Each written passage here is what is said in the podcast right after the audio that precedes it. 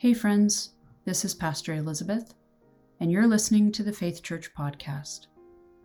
You're about to hear the fourth sermon in our series on the prophet Jonah and hearing God's call in our lives.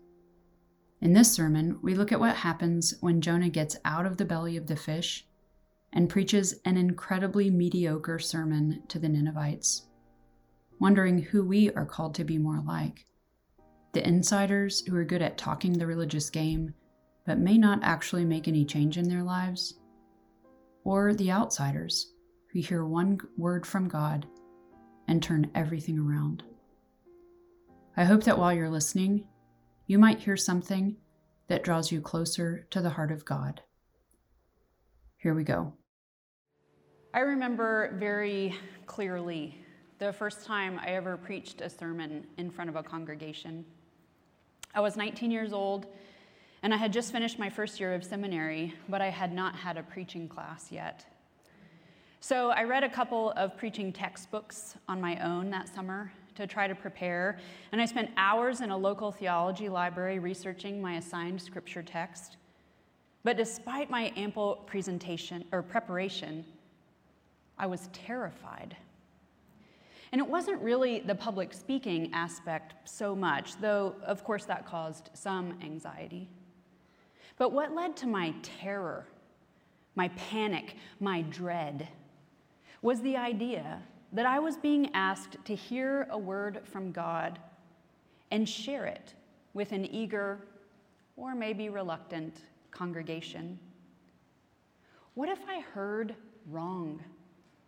What if my translation was bad? What if they truly needed to hear this word and I messed it up? Or drowned it in my attempts to be clever or entertaining. I don't remember much of the content of that first sermon, except that it was based on a chapter of Acts I had never noticed and certainly had never heard preached on before, and that I preached for far too long. Having not yet learned the beauty of getting to save some of what you want to say to the congregation until the next sermon, an issue often observed in those who have preached only a handful of times, who are trying to get the entire gospel message into a succinct 15 minutes, not yet trusting that there will be another chance. What I most remember is that only one person fell asleep. And as this was an evening service, and he was quite elderly, I couldn't be certain that that was my fault. And more importantly, I did not keel over and die. Preaching, as powerful and difficult as it was, didn't kill me or anyone else. We all got through it alive, and perhaps even a little bit wiser, more compassionate, and more confident in both the love and word of God. What we preachers do or are charged with doing is just that. Listening for the Word of God in Scripture and sharing it with those who have had less time or resource to study it, and listening to a congregation to know what they need to hear.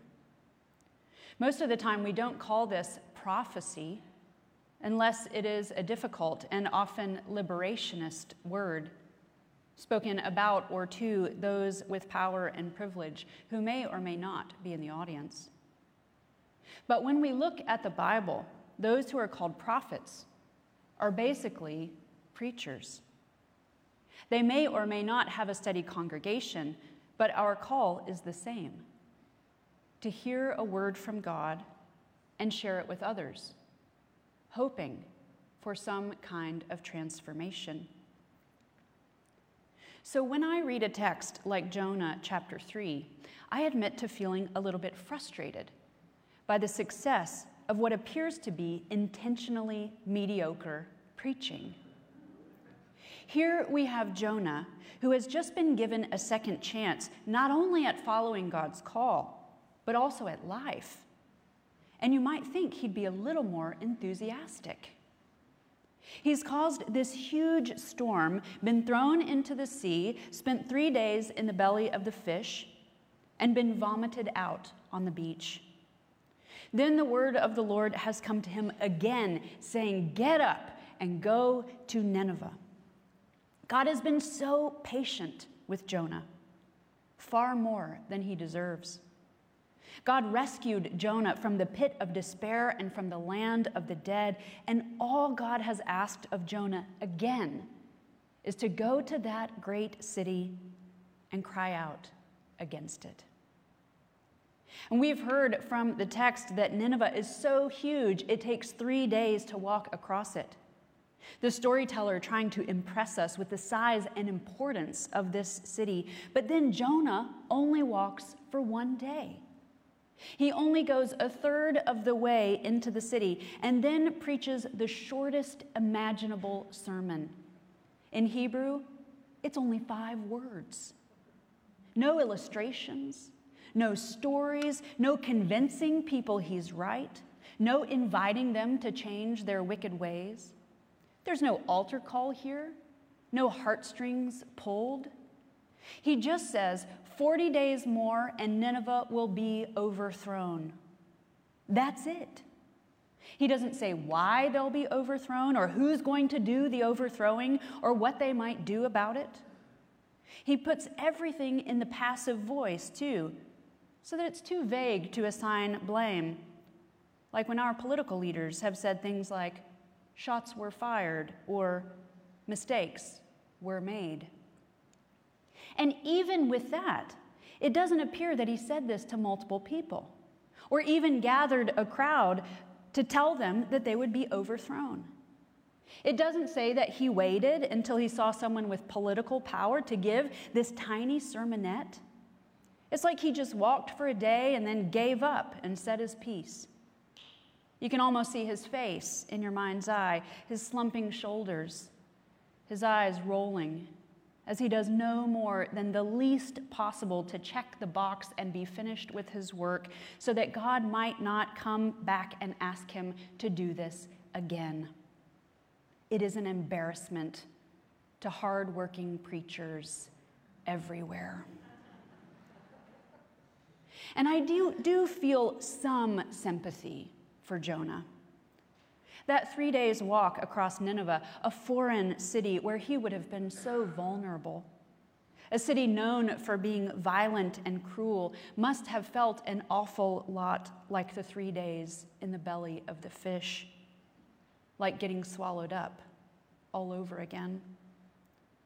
I wouldn't have wanted to do it either but I think I might have had a little more motivation to do it well after my disobedience had caused me to end up in the belly of a fish.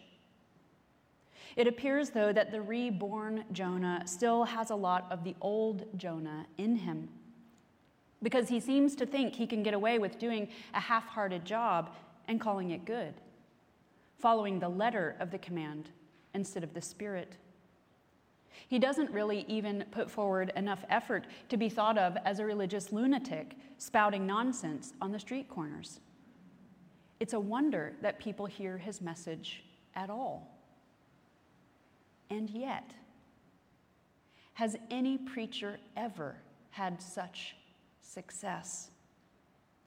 Has any sermon ever brought about such transformation? Whoever heard Jonah's five words must have taken them quite seriously and then shared them with a neighbor who shared with their neighbor and theirs until the whole city had heard that they had only 40 days until they'd be overthrown. And the word for overthrown here sounds a lot like what happened to Sodom and Gomorrah who weren't defeated in battle, but completely destroyed by fire raining down from heaven. They were wiped off the map, obliterated with no survivors. The Ninevites knew what being overthrown could look like.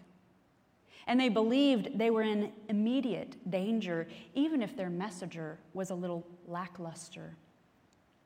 They didn't stop to ask why they would be overthrown or how this made sense since they were such a great city.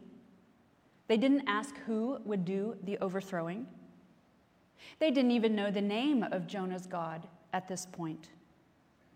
They just somehow knew that these words were true and that there was a chance to stop the planned destruction if they changed their ways. So everyone, oldest to youngest, richest to poorest, proclaimed a fast for repentance and put on the sackcloth of humility. Everyone who heard this word responded by changing their lives and giving up their comfort simply because they thought it was the right thing to do. And when the word finally got to the king, he listened to his people and joined them, making their fasting into law. He easily could have said, Excuse me, you are Ninevites. Get back to feasting and show the world how powerful we are. This guy's words are absurd. He doesn't even seem to believe them. Why would we worry about being overthrown? But instead, the king, who believes in God right alongside his people, sits in ashes, calling even the livestock to fast and repent. And it's funny to imagine the cows and goats wearing sackcloth. And I'd be quite surprised if they participated in the fasting willingly. After all, the text says they couldn't even have water, which means they put their lives on the line. But livestock were included in Nineveh's repentance because they were part of Nineveh's prosperity. And if the city was destroyed, they'd be part of that too. Not only that, but the Ninevite king didn't know the Lord. He had no instruction on what repentance looked like. He was improvising. And he apparently didn't want to do too little to make a difference. And we have to give him credit for that. And perhaps the Ninevites' repentance was so overdramatic because the story was intended to convict its hearers, who would have been Israelites. The people of God, the chosen people, had been listening to prophets for centuries, but still failed to keep the covenant with God. So perhaps the story was intended, at least in part, to amaze the people of God with the behavior of these people of the world. That those who had been so evil could turn so quickly and completely while their own faith remained primarily in word and not in practice. This gets even more specific when the king of Nineveh says, Who knows? God may relent and change God's mind. The pagan king ironically understands God's freedom to act even more than Jonah does, while he is trying to manipulate God to get what he wants. Somehow it's the foreigners who offer God the respect God deserves, who understand that God can do whatever God wants, that even sincere repentance doesn't entitle anyone to salvation. That's why it's called grace, because we can never earn our deliverance. It's given when undeserved. But lucky for us, God's ultimate will is for the salvation of God's people. So when God sees Nineveh fasting and praying, sitting in sackcloth, God decides not to obliterate them after all. But if anyone tells the Ninevites, we don't see it, because the story turns back to Jonah in chapter 4. And for all we know, the Ninevites stayed in their sackcloth the full 40 days and probably a few more just to be safe, before finally realizing they had been spared, that they and their livestock would live. But I have to wonder how often I am more like Jonah than the Ninevites. An insider, one who has known God for all my life, someone who's heard God's call, but it's not totally what I want. So I'm either unresponsive, unenthusiastic, or just unwilling to follow. How is it that I am not more like the Ninevites who have no details but believe and are willing to change their lives dramatically as a result of that belief? How often do I insist on hearing the word from a highly regarded, well credentialed source instead of trusting my neighbor who may have heard the word from someone else? letting a movement of the Spirit wash organically over a whole region. How often do I, as a leader, join others in humility rather than asserting my own authority? How often do we, as Americans, rely on national prestige and our supposed closeness to God to save us, even when injustice and idolatry continue? assuming God will want to preserve national greatness despite patterns of sinfulness that show no signs of letting up. Even the Ninevites knew better than that. Even they knew that God asks for more. Who knows? Maybe there's a Jonah among us today giving as little truth as possible, and delivering it without enthusiasm in a way that not only does not inspire, but might just offend, and is truth nonetheless. And maybe that word will be just enough to catch fire and blow through a people willing to humble themselves so that God's heart is warmed too. And we might all get more chances than we deserve. Maybe we are being called even now to fasting and sackcloth or to preaching the good news in ways that transform. Maybe. But who knows? Amen. Thanks for listening to this edition of the Faith Church podcast. If what you heard was meaningful to you, please share this podcast with a friend. If you have any questions, or if we can support you on your spiritual journey in some way, don't hesitate to reach out through our website at www.faithunited.org.